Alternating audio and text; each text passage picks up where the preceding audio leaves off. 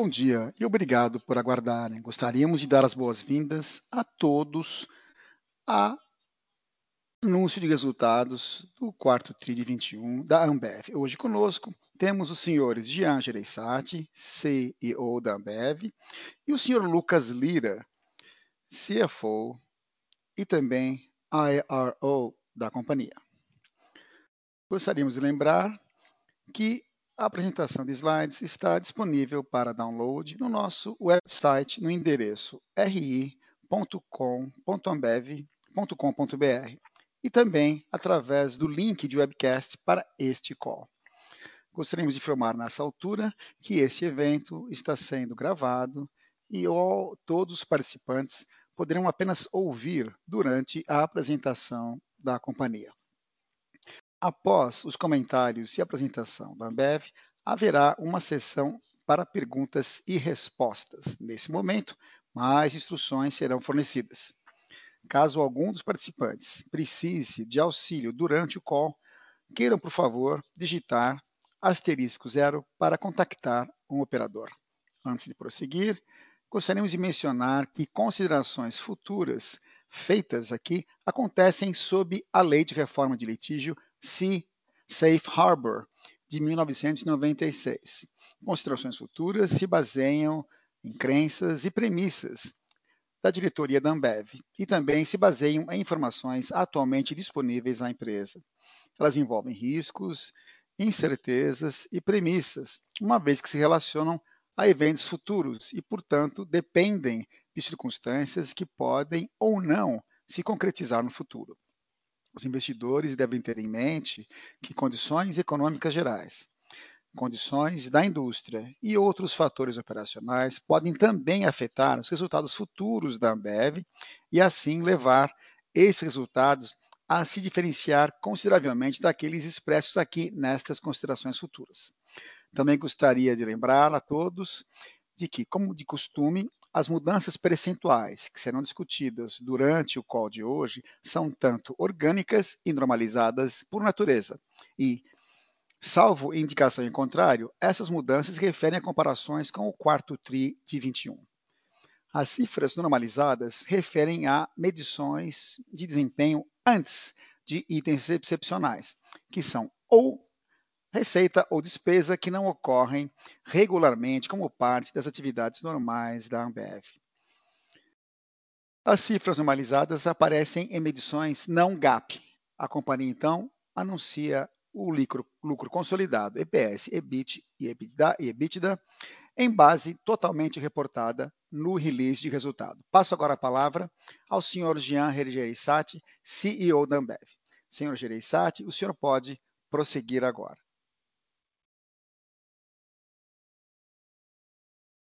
Bom dia, boa tarde a todos e todas. Obrigado por participarem do nosso anúncio de resultados do quarto trimestre e do ano de 2021. 2021 agora já é história, mas definitivamente deixou sua marca. Tivemos o maior engajamento da nossa história com os nossos colaboradores, que novamente mostraram que conseguem lidar com situações complicadas e se mantiveram firmes na transformação da nossa companhia mantivemos a reputação da companhia em alta, com nosso foco genuíno em impactar positivamente o nosso ecossistema.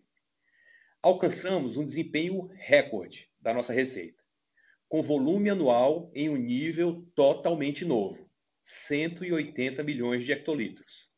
Foram 15 milhões de volume novo a mais do que tivemos em 2020, o que explica praticamente todo o crescimento da indústria. Nosso EBITDA voltou ao crescimento de duplo dígito e acima dos níveis pré-pandemia, apesar dos aumentos de custos sem precedentes.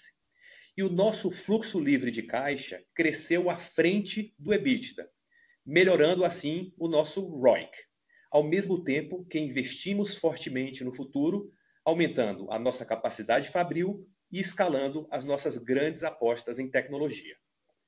Dado tudo isso, eu queria agradecer profundamente a toda a nossa equipe por este ano incrível. Agora, vamos falar sobre o quarto trimestre. Os principais objetivos desse último período foram consolidar a nossa mudança de patamar em volumes, e aqui crescemos volume no trimestre, avançando o nosso desempenho na soma dos últimos 12 meses, e nos posicionar para começarmos 2022 estruturalmente melhor do que começamos 2021. Aqui aceleramos o crescimento de receita por hectolitro, atingindo um crescimento de 15,2%, o que nos deixa em um bom nível para começar 2022. Abrindo por região, em Cerveja Brasil, vimos nossos volumes caírem 3%, enquanto a indústria caiu um dígito alto, de acordo com as nossas estimativas. Assim, conseguimos sustentar nossos ganhos de participação de mercado ano após ano e lideramos em 2021 tanto no crescimento de participação de volume quanto no crescimento de participação de valor. Na verdade, esse foi o segundo ano consecutivo que superamos a indústria em crescimento, somando 4,5 milhões de hectolitros em 2020 e 6 milhões de hectolitros em 2021 de crescimento. No trimestre, tivemos um crescimento de 9% da receita líquida por hectolitro e esperamos melhorar esse resultado em 2022. No NAB, os volumes cresceram quase 2%, com a receita líquida por hectolitro crescendo 12%. Isso foi resultado de um melhor mix de embalagem e das marcas premium. Estimamos que ganhamos participação de mercado no trimestre, ajudado principalmente pela distribuição feita através do BIS. Terminamos o ano com o maior número de compradores da história. As nossas operações internacionais continuaram a se recuperar consistentemente. A América Latina Sul foi o nosso motor de crescimento com volumes crescendo quase 9 e receita líquida por hectolitro crescendo 31.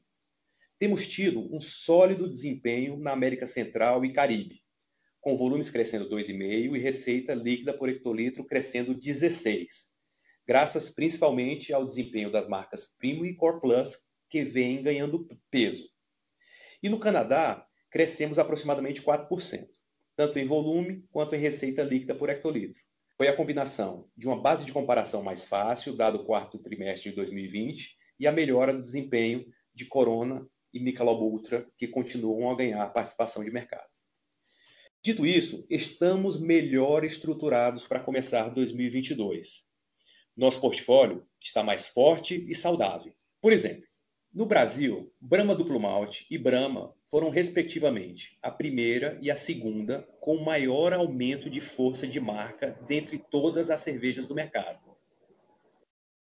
Em 2022, vamos começar o ano com 1,6 milhão a mais de consumidores que declaram que amam algumas das nossas marcas do nosso portfólio.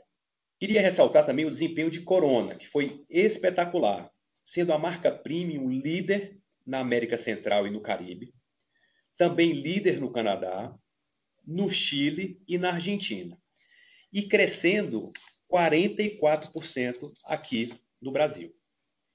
As inovações estão funcionando. Nós testamos mais de 65 produtos novos ao longo do ano passado, incluindo produtos de cerveja e não cerveja. Temos uma avenida de oportunidade de crescimento com produtos com benefício funcional, como Stella Sem Glúten e Michelob Ultra, o segmento Core Plus também já representa 10% dos nossos volumes aqui no Brasil. Depois do sucesso do lançamento de grão duplo malte, Spaten chega com muita força no Brasil. Esse segmento é uma grande oportunidade em todos os países, com a marca Andes Origem liderando na Argentina, Cusquenha indo muito bem no Chile e Skol surpreendendo no Paraguai. Também estamos indo além da cerveja. Beyond Beer já é um motor de crescimento rentável importante em mercados mais maduros, como no Canadá, onde temos Mike's e Neutral liderando o caminho. Em 2021, para estar à frente da curva nos outros mercados, fortalecemos nossas capacidades nesse setor. Criamos uma nova unidade de negócios para trazer foco e consistência por trás de nossa estratégia para novas categorias de bebidas alcoólicas, como drinks prontos, coquetéis em latas e seltzers. No Brasil, temos a marca Beats ampliando o portfólio e continuaremos a expandir mais após um piloto de sucesso em 2021. As iniciativas do DTC mudaram de patamar. Isso vale especialmente para o Zé Delivery no Brasil. Não só em termos de alcance geográfico, mas também escala e sortimento. Em 2021, o Zé chegou a 300 cidades, entregou 61 milhões de pedidos e começamos 2022 com 4 milhões de usuários ativos mensalmente. E o BIS vem revolucionando a forma que nos conectamos com clientes na República Dominicana e no Brasil, onde mais de 85% dos nossos clientes fazem hoje pedidos online e dos quais 80% deles já fazem majoritariamente seus pedidos através do aplicativo.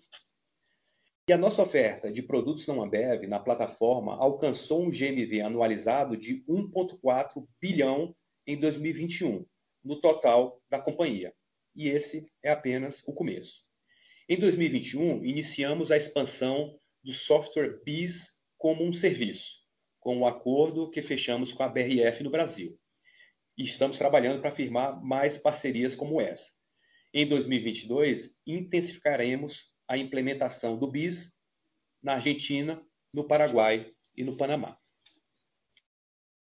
Nessa época do ano passado, todos estávamos preocupados com os impactos da pandemia, com a retirada de estímulos governamentais, com as pressões de custo vindo da desvalorização do câmbio e das commodities. Doze meses depois, nossos volumes cresceram 9%, nossa receita líquida cresceu 24% e nosso EBITDA voltou a um crescimento duplo dígito, alcançando 11%. Acreditamos que nos adaptamos rapidamente em 2021 e investimos com antecedência para continuar liderando em 2022. Muita coisa mudou no último ano e 2022 temos que continuar atentos e com a guarda alta. A Covid ainda está entre nós. Vamos ver muita volatilidade na indústria é, por um lado, inflação pressionando negativamente a renda disponível. Por outro lado, 2022 é um ano que teremos Copa do Mundo no verão. Do lado do custo, a pressão vem do aumento de commodities sem precedentes. Em Cerveja Brasil, esperamos que o CPV por hectolitro, excluindo depreciação e amortização, e produtos não Ambev no marketplace, cresça entre 16% e 19%. Dito tudo isso, acreditamos em um crescimento orgânico do EBITDA consolidado na Ambev em 2022 acima do nosso desempenho de 2021, com o Brasil voltando a crescer EBITDA. Estamos estruturalmente melhor. Temos um plano e estamos prontos para trabalhar. Para fechar, gostaria de agradecer mais uma vez a toda a nossa equipe por um 2021 incrível e por toda essa caminhada que temos feito junto com o nosso ecossistema, para que todos cresçam juntos. Obrigado e até maio. Agora é com você, Lucas. Obrigado, Jean. Bom dia. Começando pelos números. A receita líquida cresceu 16% no quarto trimestre e quase 24% no ano. O EBITDA caiu cerca de 2% no TRI, mas cresceu quase 11% em 2021. Isso é bem acima dos níveis de 2019 mesmo excluindo o impacto de créditos tributários não recorrentes no Brasil. O lucro normalizado caiu cerca de 45% no quarto trimestre, devido aos créditos tributários não recorrentes de 2020, mas aumentou mais de 11% no ano de 2021. E o fluxo de caixa operacional aumentou mais de 40% no TRI, terminando o ano mais de 21% acima de 2020. Além disso, nossa melhoria consistente no lado operacional também se traduziu em melhor desempenho quando se trata da nossa agenda de criação de valor, com retorno sobre capital investido, lucro econômico e fluxo de caixa livre voltando a crescer. Enquanto isso, continuamos a investir na transformação do nosso negócio e em futuro crescimento, com o capex totalizando 7,7 bilhões de reais no ano, quase 64% acima dos níveis de 2020, e despesas com vendas e marketing crescendo 15% suportando nossa estratégia de portfólio e pipeline de inovação. Além disso, devolvemos o excesso de caixa aos acionistas com pagamento total de 9,5 bilhões de reais em dividendos e JCP no ano, cerca de 23% acima de 2020. E em termos de sustentabilidade, 2021 foi mais um ano de melhoria consistente e contínua, e seguimos no caminho certo para cumprir nossas metas até 2025. Por exemplo, anunciamos a primeira cervejaria e a primeira maltaria neutra em carbono no Brasil e também alcançamos 100% de energia renovável nas nossas cervejarias no Panamá, República Dominicana e Guatemala. Avançamos em várias iniciativas para descarbonizar nossas operações ao longo da cadeia de valor relacionadas ao escopo 3 e continuamos sonhando grande. Anunciamos nossa ambição de alcançar net zero para nossas operações até 2030 e para nossa cadeia de valor até 2040. Resumindo, entregamos em 2021 a melhoria consistente de desempenho que temos tanto focado desde 2020. E agora, que estamos praticamente de volta aos níveis pré-pandemia no EBITDA e com 2021 no retrovisor, temos que olhar para frente. Então vamos nos focar em 2022. Primeiro, o que não muda. 1. Um, o crescimento da receita líquida continuará sendo uma prioridade e uma alavanca importante do nosso desempenho. 2. A pressão nos custos, infelizmente, permanece. E 3 nosso foco nas alavancas de criação de valor, como retorno sobre capital investido, lucro econômico e geração de fluxo de caixa livre. Agora, o que deve ser diferente em 2022? 1. Um, nosso desempenho de receita líquida deve ser mais impulsionado pela receita líquida por hectolitro do que por volumes, na medida em que nos adaptamos a um ambiente inflacionário mais elevado. 2. O aumento de custo virá principalmente da inflação de commodities ao invés de câmbio, mas com uma taxa de crescimento menor do que em 2021. 3. O crescimento de SG&A deve melhorar, dado que 2021 foi fortemente impactado pelas provisões para remuneração variável. E 4. Os créditos tributários no Brasil, que impactaram positivamente nosso EBITDA, os resultados financeiros e a alíquota efetiva de impostos nos últimos dois anos, não devem mais impactar nosso desempenho de forma relevante. Quero dar um pouco mais de cor em nossa perspectiva para o CPV em Cerveja Brasil, que estamos dando guidance específico. Esperamos que o CPV por hectolitro, excluindo depreciação e amortização de Cerveja Brasil, cresça entre 16% e 19% no ano.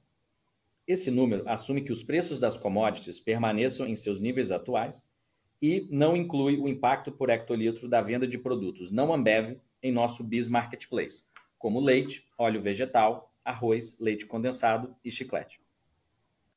Dada a tendência de crescimento do BIS Marketplace em 2021 e o nosso plano para países como Brasil e República Dominicana, a partir do anúncio de resultados do primeiro trimestre de 22, informaremos nossa performance de receita líquida por hectolitro, CPV por hectolitro e CPV por hectolitro, excluindo depreciação e amortização, desconsiderando o impacto dos produtos não Ambev vendidos no BIS Marketplace.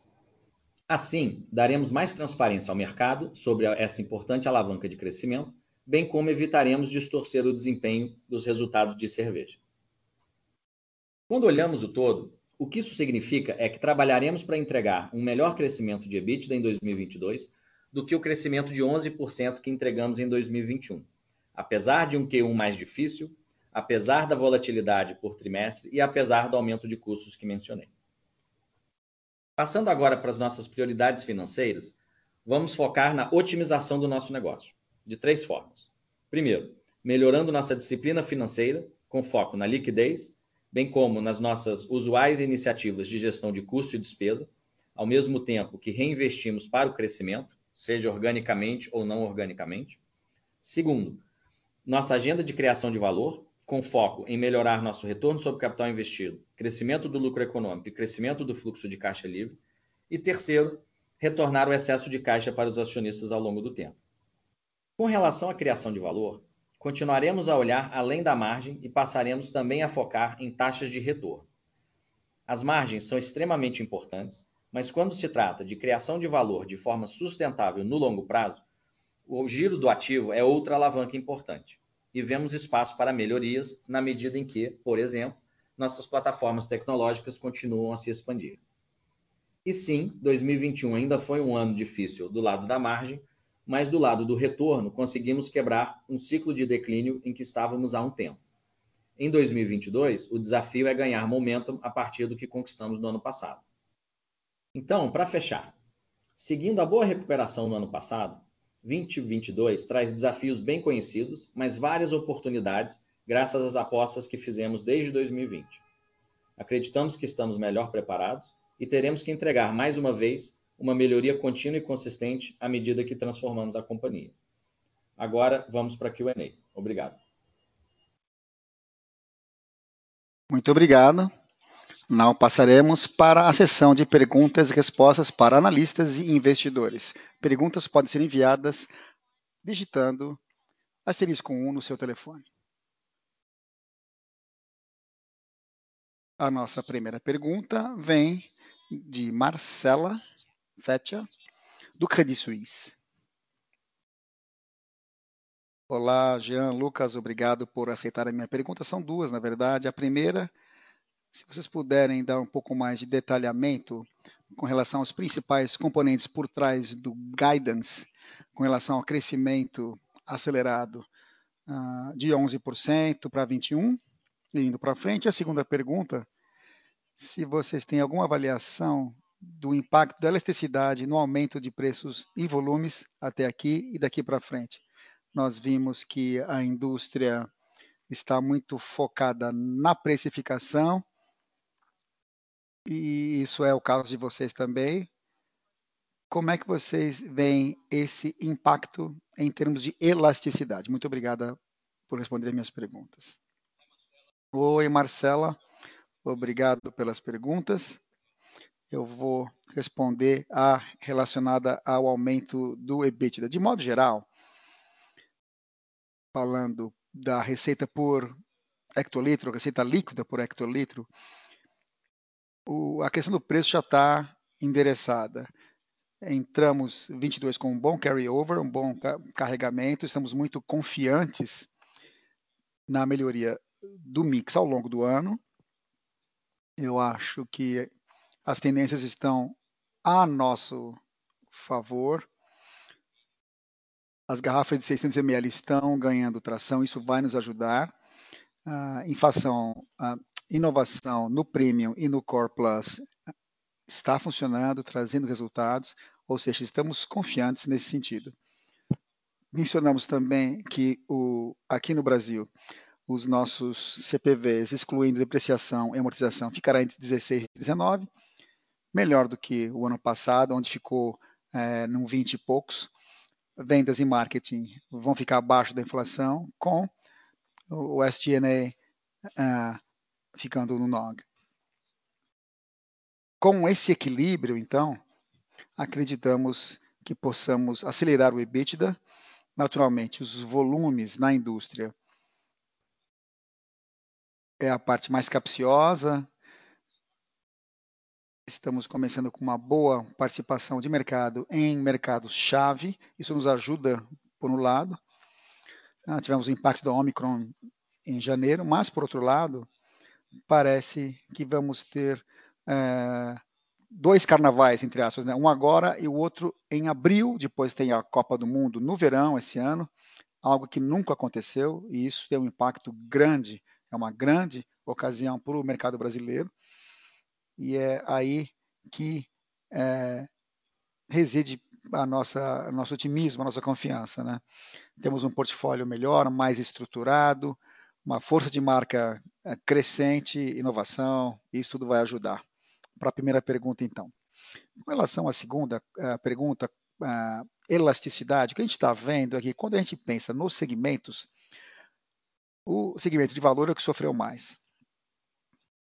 O que nós vimos durante, no ano, durante o ano passado foi o seguinte: o Core Plus é algo que passou por uma mudança estrutural que ajudou e traz novidades, traz novas receitas para o consumidor. É um mercado importante, ou parte importante do mercado, que vai muito além de qualquer histórico de elasticidade. O premium está sólido e com relação ao core, a estratégia de retornabilidade, nós conseguimos retomar o crescimento. Então está sendo muito resiliente, eu diria. Então, falando por segmento, o que tem sido mais impactado, de modo geral, é o segmento de valor e as marcas que não têm tanta força. Do nosso lado, temos um momento no Core Plus, no mainstream e no, no segmento mais, mais premium. Então, estamos otimistas de modo geral, Marcela. Obrigado, Jean, muito obrigado, perfeito. A nossa próxima pergunta vem de Sérgio Matsumoto, do Citigroup. Bom dia, Jean, Lucas. Obrigado por pegarem minhas perguntas. Eu queria perguntar sobre a revolução da logística com os centros de distribuição urbanos. Vocês falaram sobre isso nos últimos trimestres também. Nós entendemos que vocês estão construindo esse esquema em São Paulo, outras partes do Brasil também, e também transicionando clientes para o BIS, para fazer uh, pedidos, uma porcentagem significativa já lá no BIS. Duas perguntas, então. A primeira, onde vocês acham que estão nesse processo? É, é, é uma revolução, é uma palavra sonora, né? mas é um processo longo de evolução. Onde vocês estão? Acabaram de começar? Estão no meio do caminho? Estão chegando no fim? Se puder dar um pouco de detalhamento na fase do processo em que vocês estão. Número dois, é, quais seriam os benefícios em termos de crescimento da receita líquida, de top line? É, economias de custo que viriam dessa transição, que eu citei na primeira pergunta. E se essas economias é, logo serão divulgadas ou se elas vão ser essas economias reinvestidas? Ok, obrigado pelas perguntas, Sérgio. Vamos lá, no último call nós falamos muito sobre isso. É uma porção importante da nossa jornada de transformação. Só para te dar uma ideia, o principal componente é esses depósitos que nós chamamos de ambidestros, né? que trabalham para iniciativas eh, de consumo direto e também para iniciativas B2B ao mesmo tempo. Por isso chamamos de ambidestro. É algo que realmente muda completamente o jogo para nós e aumenta demais a eficiência. Temos os centros urbanos de distribuição, como você citou, já são cerca de 40 novos depósitos urbanos que administram cliente e consumidor na mesma plataforma. As nossas iniciativas de DTC, a gente tem 80% do, do volume, os pedidos, melhor dizendo, que chegam na sexta-noite, sábado e domingo, e o B2B é mais planejado ao longo da semana, ou seja, é altamente complementar essa iniciativa. Isso vai nos ajudar muito construir essa capacidade de chegar até o consumidor e até chegar ao cliente. Vamos agregar muito mais produto do que já temos hoje, né? indo muito além do nosso portfólio. Isso ajuda no lado da inovação e também acomoda outras parcerias que estamos estabelecendo com outros negócios. Ou seja, isso tem muito a ver com as nossas capacidades neste momento. no final das contas, é algo que acabou de começar, né? Para responder a tua pergunta de sobre onde estamos, estamos nos primeiros passos, no início do processo. O DTC está sendo recebido de maneira muito positiva. Todo mundo comenta, todo mundo pergunta da última milha do DTC. É, e eu acho que o, essa última milha do DTC vai ser incrível, vai ser uma surpresa é, muito positiva no final das contas. Estamos, mas, como eu falei, estamos ainda dando os primeiros passos. E com relação aos benefícios, já que eu, a outra pergunta. Ah, bom, na fase em que estamos hoje, estamos é, expandindo. A ideia é fazer com que o DTC ou CTC sejam mais eficientes. A gente sabe que o Zé Delivery não está no mesmo nível das margens da empresa. Então, a ideia é mitigar essa diferença e fazer com que o DTC tenha as mesmas margens que temos na empresa.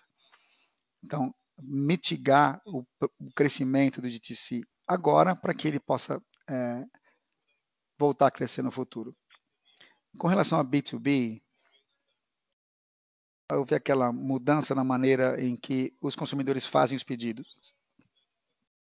Ah, deve ter aí alguma economia de custos por causa disso, talvez menos força de venda seja necessária, a frequência de visita a clientes menos menor também, enfim, poderia falar um pouco sobre isso. É, é, tem uma certa desconexão. É, o delivery e a colocação de pedidos tem uma certa desconexão aí. Por isso que eu separei supply chain dos depósitos. Mas falando de modo mais amplo, o que nós estamos vendo é que clientes e consumidores podem ser muito mais bem organizados pelo BIS, podem se planejar onde receber. Então, eles pagam algo adicional para ter mais dias e para responder em relação à frequência. Uh, muito mais eficientes no, na, na, gestão de descontos por conta dos dados que nós temos. Então, é, é, eu diria que é, essa gestão de descontos está de fato ajudando a organizar a nossa logística. E algo marginal quando a gente olha para a plataforma como um todo. E vamos ter, na verdade, parceiros usando o mesmo caminhão que usamos para fazer as entregas de cerveja. Ou seja, é muito bom para o negócio base. O negócio base se torna mais eficiente, mas aí quando a gente agrega os outros produtos e os produtos de marketplace, aí sim é algo maior, algo que de fato implica crescimento desse componente da equação. Mencionamos é, esse sortimento não Ambev no BIS, chegou a 1,4 bilhão de GMV. Ou seja, é um componente que está abaixo da margem EBITDA da empresa, mas está crescendo e está se tornando cada vez mais rentável por causa dessa abordagem logística justamente. Muito obrigado, muito obrigado. O, o, o negócio base, resumindo, está ficando muito mais eficiente para responder a sua pergunta. Muito obrigado.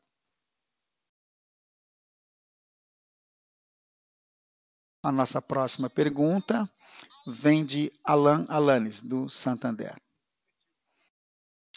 Obrigado, parabéns pelos resultados. Duas perguntas com relação ao balanço. Vocês têm aí 3 bilhões de dólares em caixa. Qual é a perspectiva em termos de pagamento de dividendos, potencial, recompra de, de ações? E a segunda, com relação ao, mar, ao mercado de premium. Vocês falaram da Corona crescendo 44%, grande crescimento, parabéns. A Heineken relatou 15% de aumento em volumes. Vocês podiam explicar o que é que está acontecendo com relação à categoria super premium? O que está acontecendo no Brasil? Como é que ela está tão forte assim no Brasil de novo? E qual que é a contribuição uh, de margem dessa categoria de super premium no Brasil? Obrigado. Eu vou responder a primeira. Perdão, vou responder a segunda e depois eu passo para o Lucas para responder a primeira. Isso. É... Mencionamos que em algum momento no tempo, a nossa visão de longo prazo para o portfólio premium era para ter força de marca acima do volume, acima da, do share, enfim, para construir desejo, conectar com o consumidor, trabalhar na marca. A gente tem feito isso há um tempo e a estratégia foi muito bem sucedida nesse sentido. Foi um dos melhores anos que a gente teve. Quatro principais marcas do nosso portfólio premium é, realmente cresceram muito em força de marca. Corona indo bem, Stella indo bem, uh, Bex também, e estamos começando a ver demanda por essas marcas. Corona, 44%, como você mencionou, Bex, com 59% de aumento, Stella indo bem, a Original, uma marca uh, nacional, 35% de aumento, e isso é um componente principal da nossa uh, estratégia para aumentar margens. São produtos com média alta, e com boas margens. Mas a nossa principal estratégia ainda é ter força de marca acima do share. Corona tem três vezes mais força de marca do que tem em termos de participação de mercado. Tá muito espaço aí ainda para crescer né, com o consumidor. É uma parte importante da equação.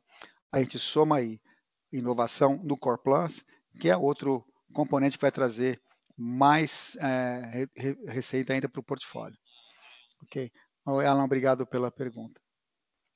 Algumas coisas aqui em relação do uso de caixa, a, a mentalidade continua a ser a mesma que nós tínhamos ao longo dos anos, significando o seguinte: número um, queremos reinvestir em oportunidades de crescimento.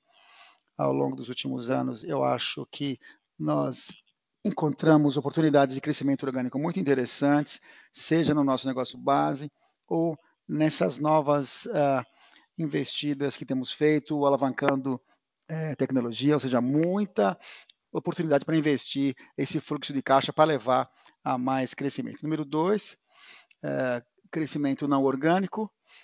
Estamos sempre analisando, buscando oportunidades interessantes no negócio base, em mercados em que ainda há espaço para isso. Com relação a esses novos modelos de negócios, oportunidades para aumentar as nossas capacidades e aumentar a capacidade de expandir essas, esses negócios. Essa é a prioridade número um. Investimos no crescimento futuro e vamos continuar a retornar excesso de caixa aos acionistas, como temos feito nos últimos anos. Né?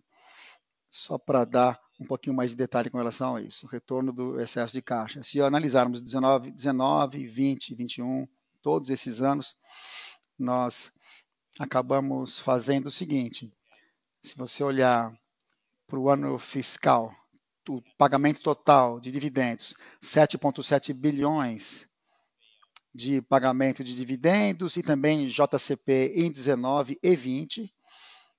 Lembrando que 2020 foi um ano muito difícil, ainda assim mantivemos o mesmo nível de pagamento de dividendos. E à medida que o negócio tem um desempenho melhor, recupera o desempenho em 21, conseguimos aumentar o pagamento de dividendos e acabamos fazendo o maior pagamento de dividendos, eu acredito, desde 2016. Foi o terceiro maior pagamento de dividendos na história, um aumento de 23% comparado a 19. O lucro cresceu cerca de 8%, para dar uma ideia.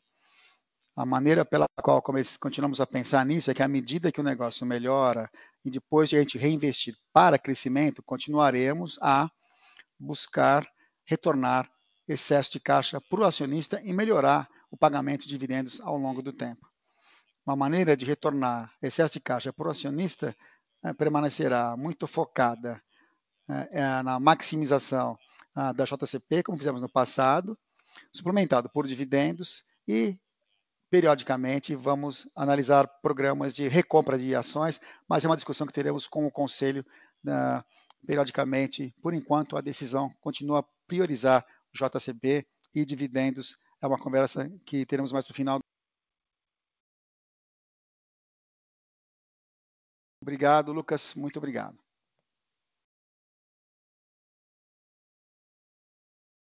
Nossa próxima pergunta vem de Lucas Ferreira, JP Morgan.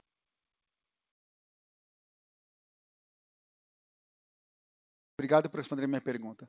É um esclarecimento com relação ao guidance, se possível. Só queria entender quanto vocês acham que poderiam melhorar o desempenho esse ano em relação ao passado. E como é que vocês veem o crescimento do mercado brasileiro de cerveja em 22? Só para ter uma visão com relação a esse crescimento. Vai ser um pouco mais backloaded ao final do ano, mais final do ano. Ou se puserem dar também uma ideia de como é que o ano está começando, como é que vamos pensar em reconciliar isso. Né? Se tem algum guidance do ano interesse. Segunda pergunta, com relação ao mesmo assunto, se pudessem nos dar uma ideia da relevância do Zé Delivery para entregar esses resultados em 22. Se não estou enganado, o Marketplace Biz já está crescendo 40%, né? Só estou aqui imaginando se vocês podem explicar um pouquinho melhor como é que o Zé Delivery contribui para essas oportunidades em 22. Obrigado.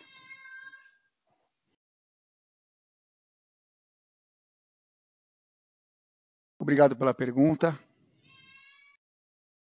Pensando um pouco, falamos sobre as linhas. Eu acho que a mais complicada é estamos confiantes porque estamos começando com gato.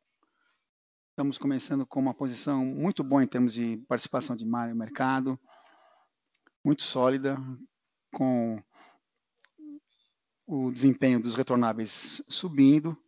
Estamos confiantes de que estamos numa melhor estrutura para avançar ao longo do ano e, de fato, começar o ano com uma participação de mercado muito maior do que, que tínhamos no ano anterior.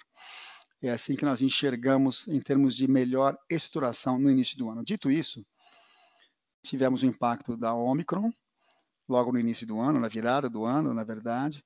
O ano passado, o carnaval foi fraco, já, e o que estamos vendo agora é uma espécie de recuperação em fevereiro, mas parece que teremos uh, metade do carnaval só, né? Um, um, feriado, aí teremos outra comemoração em abril, em São Paulo e Rio de Janeiro. Já mencionaram que terão os desfiles e outras atividades de carnaval em abril.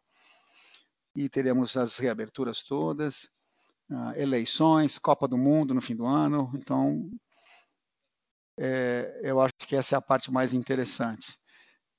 É algo que precisamos estar prestando atenção, ter disciplina, temos que ser ágeis e flexíveis para é, endereçar a indústria como um todo. Eu acho que é o que eu poderia mencionar a essa altura em termos de análise do ano. Não tem uma bola de cristal aqui.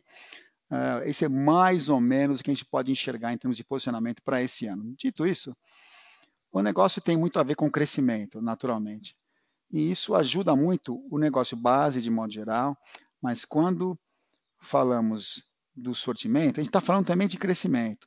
Estamos criando crescimento. O Zé Delivery é mais é maior já e já começamos a ver ganhos de eficiência à medida que a gente chega na última milha de maneira mais eficiente. Estamos cada vez mais é, fazendo duas integras usando a mesma motocicleta, a mesma moto, estamos é, administrando a receita melhor, né, de modo geral. Então, o negócio está crescendo e ficando mais efici eficiente. E esse é o outro componente que ajuda muito no crescimento. É, é o que eu posso mencionar a essa altura. Ok, muito obrigado. A próxima pergunta vem do Henrique Breslin, do BTG. Olá, pessoal. Jean, Lucas, minha pergunta tem a ver com a perspectiva para 22. O custo por hectolitro no Brasil vai crescer de 16% a 19%, como vocês mencionaram na Cerveja Brasil, vindo do, de pressões de commodities e não do câmbio, como no passado. Vocês podiam dar um pouquinho mais de detalhamento em como isso pode se aplicar também para os outros negócios da empresa e também qual que é a perspectiva para cres, crescimento da receita por hectolitro, tendo em consideração potenciais aumentos de preço ao longo do ano. Muito obrigado. Obrigado pela pergunta, Henrique. a nossa perspectiva para CPV, excluindo depreciação e amortização por hectolitro, em termos do guidance, está muito focado no Cerveja Brasil. Não estamos dando nenhum guidance com relação aos outros negócios, às outras unidades de negócio. Porém, quando olhamos para a inflação das commodities, eh, nenhuma unidade de negócios que nós temos está imune a isso. E como temos uma política de redeamento de 12 meses, dá para ter uma ideia do impacto que a inflação de commodities pode ter sobre as nossas outras unidades de negócio. Mas, só dada a importância das, da Cerveja Brasil para o desempenho geral da empresa, a gente queria dar esse nível maior de detalhamento para que o mercado tenha uma ideia melhor do que pode esperar para o restante do ano.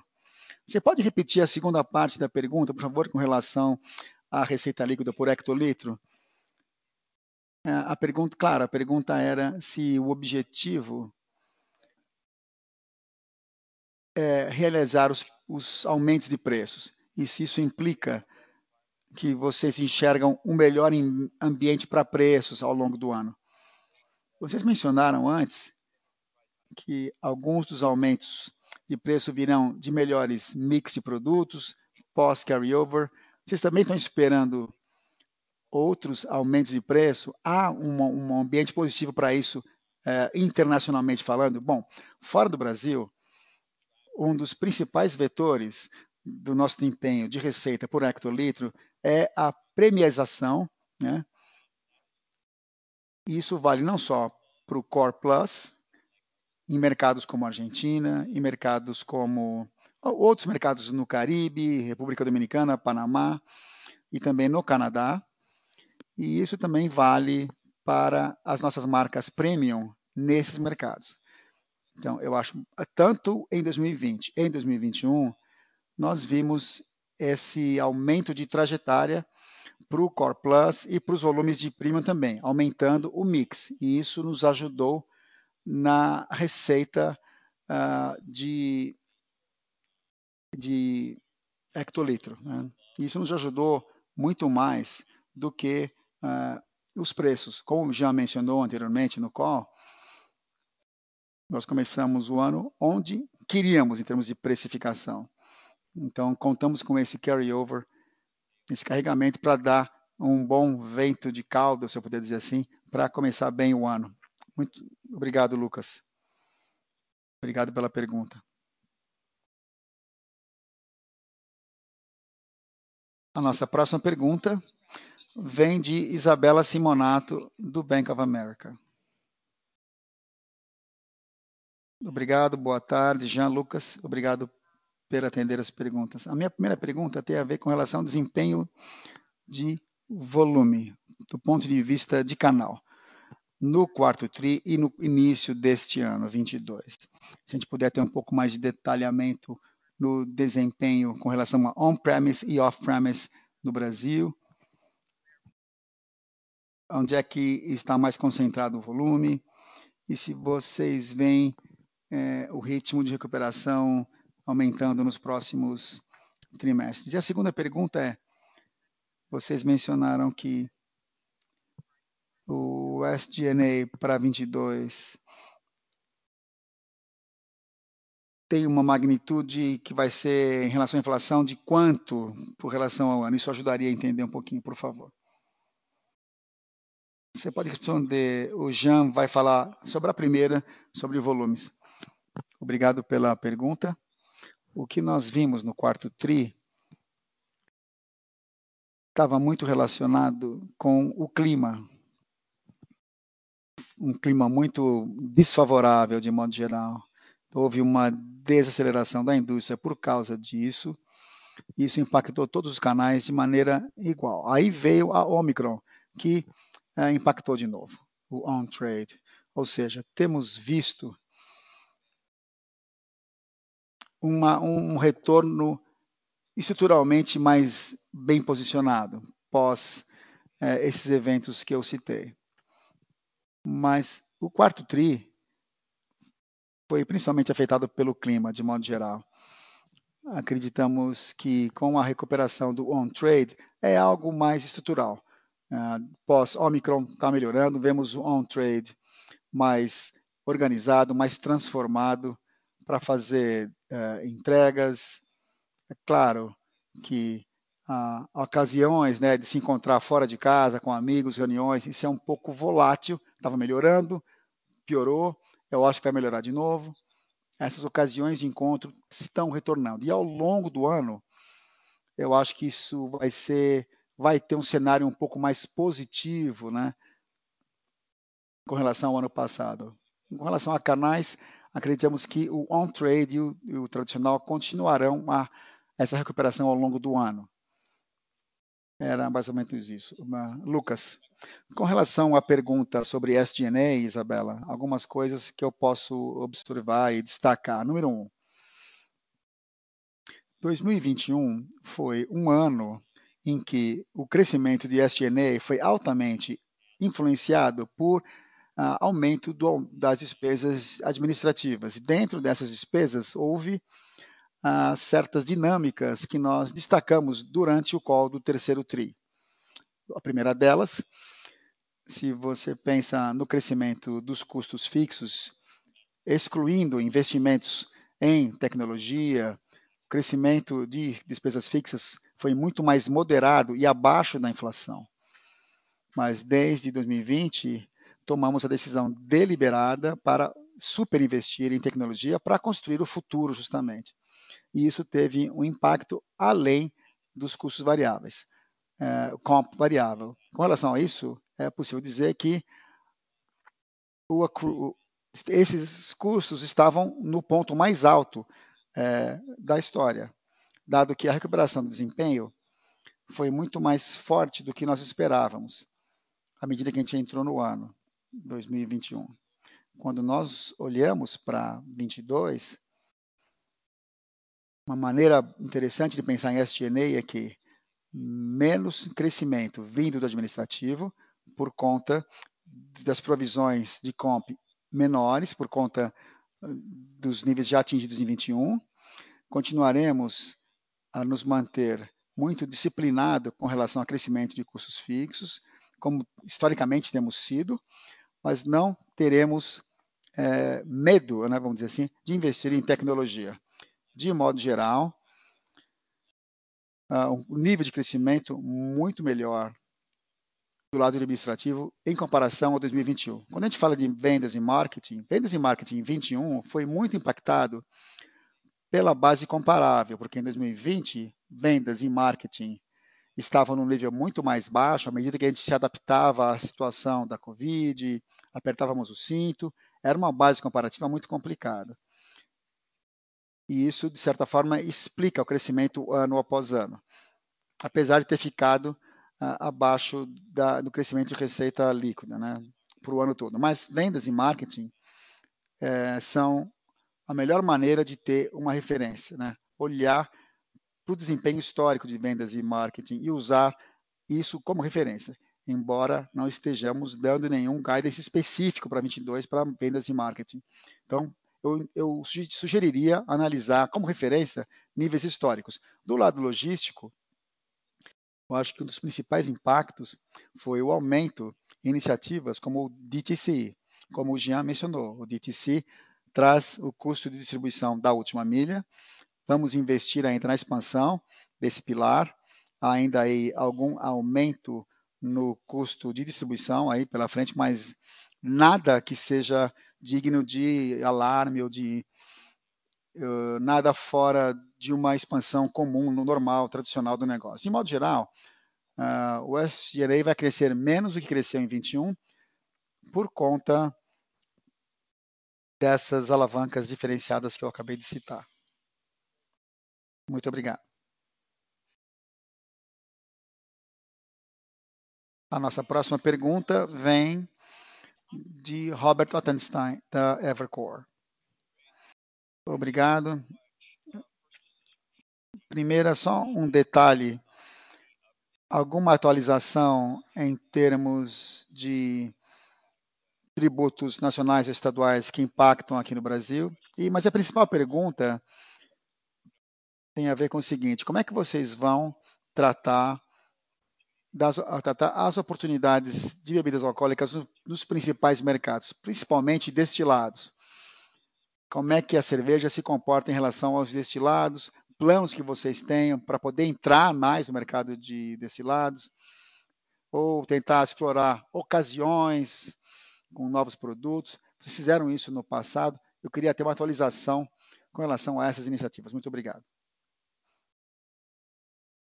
Posso falar sobre a primeira com relação a tributos e o Jean vai falar da segunda, sobre bebidas alcoólicas de modo geral. Com relação a tributos, Robert, não há nenhuma atualização de fato para ser dada aqui. Só vou dar um passo para trás para falar da nossa visão. Uh, a Covid impactou com força o nosso mercado. E por isso achamos que todo mundo precisa agora trabalhar na recuperação. Na nossa visão, a maneira de avançar é investir na recuperação dos pontos de entrada. Por exemplo, ah, vai haver mais tributação que vai aumentar a carga na indústria, aumentar a carga para os comércios, e isso não vai ser, vamos dizer, construtivo para a recuperação da indústria como um todo. Mas não há nenhuma atualização de fato, Robert, desde o, desde o último TRI com relação ao fronte tributário. Robert, eu vou falar sobre a segunda pergunta. Obrigado pela pergunta com relação ao bebidas alcoólicas de modo geral. A gente não fala muito sobre isso, mas nós temos construído NEPs uh, no Brasil, na Argentina, Uruguai, e estamos muito otimistas com os fundamentos que estamos construindo, construímos no ano passado. Temos resiliência nesse front, temos ganhado participação. A Pepsi Black é algo que está nos deixando muito otimistas. O gosto, o sabor é algo que os consumidores receberam muito bem. Guaraná Antártica também está indo bem. E isso está nos ajudando a criar mais espaço para os NAPs. Seria o, o primeiro ponto. Vai ser um ano forte para os NABs, de modo geral, na nossa empresa. Foi um ano, né, 2021, que construímos muita coisa junto para ajudar esse pilar. Dito isso, uh, tentamos mudar essa participação da cerveja em 2020 e 2021. Foi uma mudança de marcha mesmo. Acertamos com a estratégia de inovação e de acessibilidade no mainstream e no core. Então, a nossa categoria é muito resiliente no Brasil, na Argentina, no Chile e nos principais mercados. A cerveja é uma categoria que está indo muito bem. Estamos ah, tendo liderança na inovação e também no preço relativo dentro da cesta. Estamos muito otimistas com isso. Isso posto, acabamos de implementar uma unidade de negócios para pensar no Beyond Beer, que está pensando em todas as opções que temos na mesa. Então, o RTD é algo que estamos começando agora, o Mike's também, com a tônica, a soda tônica, que está indo muito bem também. É algo que acreditamos que vai ter tração nos principais mercados em que operamos. E, é, e também as ocasiões para spirits. Né? Estamos estudando tudo, estamos abertos para todas as oportunidades para bebidas alcoólicas. Mas não é tão fácil dizer como é que nós vamos avançar. Né? Nós implementamos as capacidades, contratamos um profissional, estamos estudando profundamente uh, o RTD e estamos estudando, analisando o restante desse mercado potencial. Obrigado. A nossa última pergunta vem de Gustavo Troiano, do Itaú BBA. Oi, Jean, Luca. E eu queria, se vocês pudessem explicar um pouquinho o guidance de EBITDA para 22, analisando talvez a magnitude da previsão para diferentes geografias. Seria muito útil se vocês puderem atualizar esses dados, crescimento de EBITDA em diferentes regiões, ah, que regiões teriam maior aumento ah, de EBITDA em 22. Qualquer visibilidade que vocês pudessem dar nisso, para as operações internacionais também, seria muito úteis. Obrigado. Obrigado pela pergunta, Gustavo. Nós não vamos entrar nesse nível de detalhamento, mas eu vou tentar te dar uma sugestão de como pensar sobre isso. E um dos motivos pelos quais, quando a gente projetou 22, com base no nosso planejamento, quais seriam as razões para acreditar, ok, que nós trabalharíamos para entregar mais do que os 10,9% de crescimento orgânico de EBITDA no nível consolidado.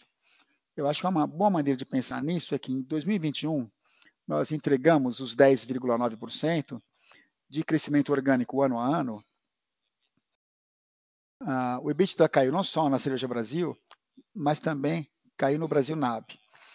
Enquanto as nossas operações internacionais, Canadá, Caribe, fizeram diferença em termos de nos permitir entregar esse crescimento orgânico de EBITDA, apesar das, dos problemas de câmbio e outros em todos os mercados. Ainda assim, tivemos uma boa recuperação uh, com crescimento de EBITDA em dois dígitos. Quando a gente luca para 2022, quando a gente olha para 2022, dado esse embalo e começando o ano melhor do que o ano passado, enxergamos 2022 com o Brasil recuperando o crescimento de EBITDA.